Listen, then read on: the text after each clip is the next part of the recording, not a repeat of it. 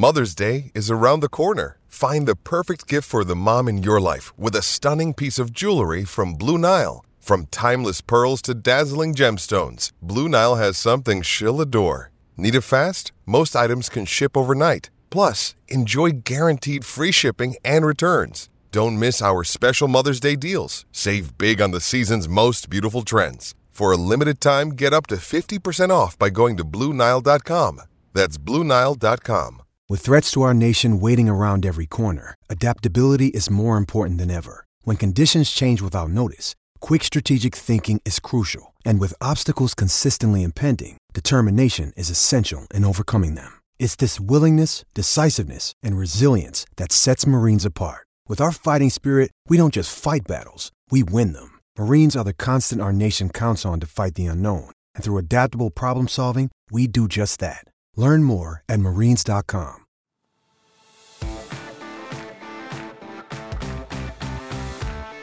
Welcome in to the new PFF NFL Daily. Here's a recent snippet from the PFF NFL podcast. Anyway, email, right? This one came in from Jason White. Fellas. Are the 49ers proving the late Dr. Eager right about punting on the offensive line? Despite having an offensive line ranked 25th in salary cap, 28th in pass protection, the 49ers have one of the most efficient and productive passing games in the NFL. Do you have an explanation for how this is working? Cheers, Jason. So remember, this was a thing that we brought up a while ago. Late Dr. Eric Eager is really powering the show at this point. He essentially made this argument that teams are better off dedicating not a lot of resources in the offensive line, focusing on run blocking rather than pass protection, and then running a scheme that works and putting all the resources into coach, receivers, scheme, not the offensive line. I think my answer to this would be, I don't agree with that take from Eric. I think I've said that recently. I think Eric and a lot of the other analytics folks on the Twitter sphere are really hooked on, and you're going to hear this. If you're in our little Twitter circle, here's what you're going to hear all throughout draft season. All about sack avoidance, right? Sacks are a QB stat. Most important thing. That's like their new kick. Most important thing is avoiding sacks, which I agree is like a very important thing. It's a very stable thing, and it's a projectable thing, right? Sam Howell wasn't great at it in college. He's not great in the NFL. Are you looking at the chat? Some funny stuff in the chat. Somebody said I've been eating pans of Thanksgiving leftovers for 12 days. Yeah, multiple people were pretty fascinated by your Frankenstein pan of Thanksgiving food. That's how you do it. That's how you do it individually. You. It's a cookie sheet. The Black Friday game is, for now, it's the cookie sheet game. You throw all your food on the cookie sheet, you heat it up, and boom, eating. 3 o'clock, Black Friday. So I disagree with Eric's take. So I think you're going to hear a lot about just sack avoidance, right? I'm just getting you ready, right? When people are evaluating Caleb Williams and Drake May and Michael Penix, there are going to be people who just list how well do they avoid sacks. This is like, and just ranking quarterbacks off that. That's like the hot topic right now. And then the theory behind that is, well, it doesn't matter. Your pass blocking is going to be dependent on the quarterback anyway, so you don't need good pass protectors. So I don't think that's what's happening in San Francisco. I think what's happening is, what I've said throughout the years is that every team needs to understand their schematic advantage. If you have a schematic advantage, you could take advantage of that in team building. So the things we've highlighted in the past are, if you have Aaron Donald, you can have edge rushers come and go and maybe have 10 sack seasons. And it's not because of the edge rusher, it's because of the interior pressure that Donald creates. If you're the Ravens, yeah, Jadeveon Clowney's having a great year, but the Ravens were this aggressive, blitz-heavy defense that would create 8 to 10 sack seasons for their edge defenders and let them walk and keep picking up comp picks when it wasn't the player doing it, it was the scheme and the way they play. Those things exist. I think Kyle Shanahan's offense is they can have production without great PFF grading, right? I think they've found that the way they run the ball, the way they exploit space, the way they get their guys into space, they can overcome bad run blocking, the play calling, the storytelling that happens within the run blocking. So I think this is more of a Kyle Shanahan thing and Niners schematic offense than a league-wide trend that you should neglect pass protection, look at run blocking. I think the Niners can just overcome it. And also, I think Brock Purdy deserves credit for being able to do this, because I think if Jimmy Garoppolo, they have not been this bad from a pass blocking standpoint with Jimmy Garoppolo. I don't think he would handle this very well. I think you do give Brock Purdy credit. But I think it is relevant specifically to this offense. I mean, the top three quarterbacks in the NFL in yards per attempt all run the same offense. Like, all those guys were in the same room 2 years ago. It's Brock Purdy, and he's at like 9.4 or something crazy. Then it's Tua, 8.9, I think, and then CJ Stroud at 8.4, right? And those guys are all half a yard clear of any other quarterback in the NFL, running the same system with their coaches, the relevant play callers, literally in the same room 2 years ago this time. So I think those guys, and you can see the effect, each individual one is having, none of those offensive lines are great, right? On paper, heading into the year, you're looking at that Houston offensive line, you're like, could be a rough one. Meanwhile, like, San Francisco's running the worst line they've had in years. Doesn't make any difference because Purdy's great, because the scheme is great, because the receivers are great. PFF, Bobby, and CJ Stroud have transformed that offensive line into not a problem. So when Titus Howard goes down hurt with an ACL for the year, you're like, yeah, it's a blow, but it's probably not derailing anything, right? Miami, you're like, that offensive line still isn't any good on paper, and yet it's playing like one of the better offensive lines in the league because the scheme is so great. I think specifically for that offense, it's probably a thing. Like, don't put any resource into your offensive line. You don't need to. And that might be their schematic advantage. Right. So for other teams, though, probably doesn't hold. We're more than halfway through the NFL season, almost. That's what it tells me, though. That's what it tells me. Yeah. But DraftKings Sportsbook still pumping out unbeatable offers every single game. New customers can bet just $5 on anything to get $200 instantly in bonus bets. Bet on anything, $5.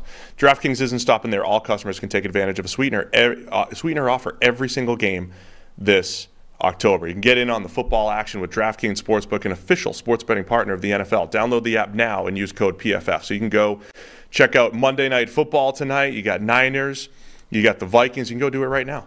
If you're a new customer, you can bet just $5 on anything to get $200 instantly in bonus bets, only on DraftKings Sportsbook with the code PFF. The crown is yours. Gambling problem? Call 1-800-GAMBLER or visit www.1800gambler.net. In New York, call 877-8-HOPE-NY or text HOPE-NY. That's 467-369. In Connecticut, help is available for problem gambling. Call 888-789-7777 or visit ccpg.org. Please play responsibly. On behalf of Boot Hill Casino and Resort, Kansas, licensee partner, Golden Nugget, Lake Charles, Louisiana. 21 plus, age varies by jurisdiction. Void in aunt. Bonus bets expire 168 hours after issuance. See sportsbook.com. Sorry, see sportsbook.draftkings.com/football. Terms for eligibility and deposit restrictions, terms and responsible gaming resources. So the Niners have had, Kyle Shanahan had Trent Brown at tackle, and got a career year out of Trent Brown and let him walk and, you know, go to New England and get paid. And Trent Brown's been a good player since then. It wasn't like it was just a Kyle Shanahan thing, but you kind of like resurrected a guy's career, right? Mike McGlinchey, they let him walk in the offseason, and the offense hasn't missed a beat with Colton McKibbets there. And Colton McKibbets, again, doesn't look like he's not as good as Mike McGlinchey. He's just not. Right. But they're fine without him. But also McGlinchey looks a lot worse now that he's removed from the cloistered environment of the 49ers offense. He does. And so to me, I think it's, I wouldn't use the Niners as this great example. The other one I would bring up, though, is like the Bengals. It still could come back to bite the Niners once you play the Eagles this week, once you play Dallas again. You know, if Dallas could ever figure it out against the Niners, it could come back to bite in the playoffs. The Bengals made the Super Bowl with one of the worst pass blocking lines in the NFL, because they had receivers who got open quickly and Joe Burrow back there who could handle pressure and make big plays. But it did catch up at one point. It caught up in the Super Bowl, but you could still have a lot of success behind a bad pass-blocking offensive line if you have receivers who get open. And I think to your point on the scheme, not only do the Niners and Shanahan and his people have open receivers better than everybody, they've got good blitz answers, right? So that mitigates pass-blocking. So to me, it goes back to the scheme rather than a league-wide trend. The one other thing I'll say is if you go back 6 or 7 years and you say, okay, Dak Prescott had immediate success and Carson Wentz had some pretty quick success in his first 2 years, it was the opposite, right? I mean, you can't, like, they had great pass blocking offensive lines, and they had real estate in the pocket to move around, where we see, I mean, Bryce Young is sitting here behind a terrible offensive line and can't do anything. Daniel Jones is, when he's playing behind a terrible offensive line, now Tommy DeVito can do it, but Daniel Jones can't. His whole development was, you know, trash because of the offensive line here. So yeah, I mean, I think it's identified a connection between scheme and offensive line that is not, I don't think you can then use that connection to make sweeping generality saying this means that you should eschew offensive line in favor of X, Y, and Z, because it's not applicable to every scheme. This means if you're like, if you go and hire Bobby as your head coach next year, and that's the scheme you're running, maybe you don't need to invest in the offensive line as heavily as if you hired somebody else, right? But it doesn't mean that every team should start sacking off the offensive line investment in favor of other things. One last thing. Eric has done good work through the years, and some of the people he's worked with, trying to quantify schemes. And if you've ever seen any of the graphics he's put up, it's like, who are the most diverse schemes in the NFL? Right. And there's 25 teams clustered in the middle. And then there's like the Shanahans have their corner, the Ravens have their corner, and then there's like one team that just doesn't do anything good. They don't motion, they don't run play action, they're just in their own corner. That's what's interesting to me, right? So even though I believe PFF grades are the best evaluation of what's happening on the field, the proper way to use them would be, are there certain styles of play that can mitigate bad grades? Or, as we've said with the Steelers, where guys can grade well, like Kenny Pickett can put up good grades and have bad stats, right? Those are stories that need to be told, and I think that's what we're doing with the Shanahan scheme and disciples. We're saying they can mitigate poor offensive line grading because they're so good at everything else, and maybe you don't need to worry about the grades as much with those schemes. But that's because they're on the outlier. They're outliers schematically, which is rare in the NFL because most people are pretty homogenous. All right, quick question from the Discord question of the week. You can find the link to the Discord in the description of the show. Come join, come hang out. This one's from Philip. How do you grade throws quarterbacks make that could be turnovers but require a historic, never been done before in history type of play from defenders for that to happen, i.e. Mahomes routinely spikes the ball. If Jalen Carter actually managed to intercept that pass, is it a turnover-worthy play? No, it would not be. It's almost like, yeah, you certainly wouldn't call it a turnover-worthy play. A turnover-worthy play is something where you can visibly see a bad decision or poor accuracy or something that we know is historically happens that puts the ball in harm's way.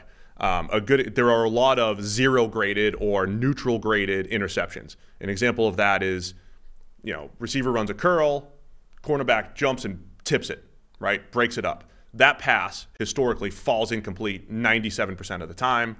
It's just a pass breakup. It's a zero grade. It didn't beat the coverage. The defender makes a great play. He tips it. He's not in between the receiver and the QB. He tips it. Where that tip goes is just out of the QB's control. And if it goes up and the safety makes a diving one-handed interception, it's still a neutral grade for the quarterback. If it falls incomplete, it's the same neutral grade for the quarterback. So we look at the actual throw and the circumstances around it, and if a defender makes a great play, he gets the credit for that. Again, even though the EPA is bad for the quarterback. Yeah, the whole grading system is effectively about expectations, right? And expected plays based off, you know, an average random player in that situation, not an average random person. So the expected outcome of a spike is an incomplete pass that stops the clock. Right. The expected outcome is not Jalen Carter makes the play of the century, dives through the center's legs, and intercepts it. You can't, because that is like one of the greatest plays in NFL history, it is not a reasonable expectation for the quarterback to stop that happening, right? So if it does happen, the fact that that was completely not within the realm of expectation means that he doesn't get charged as a thing that he should have anticipated, right?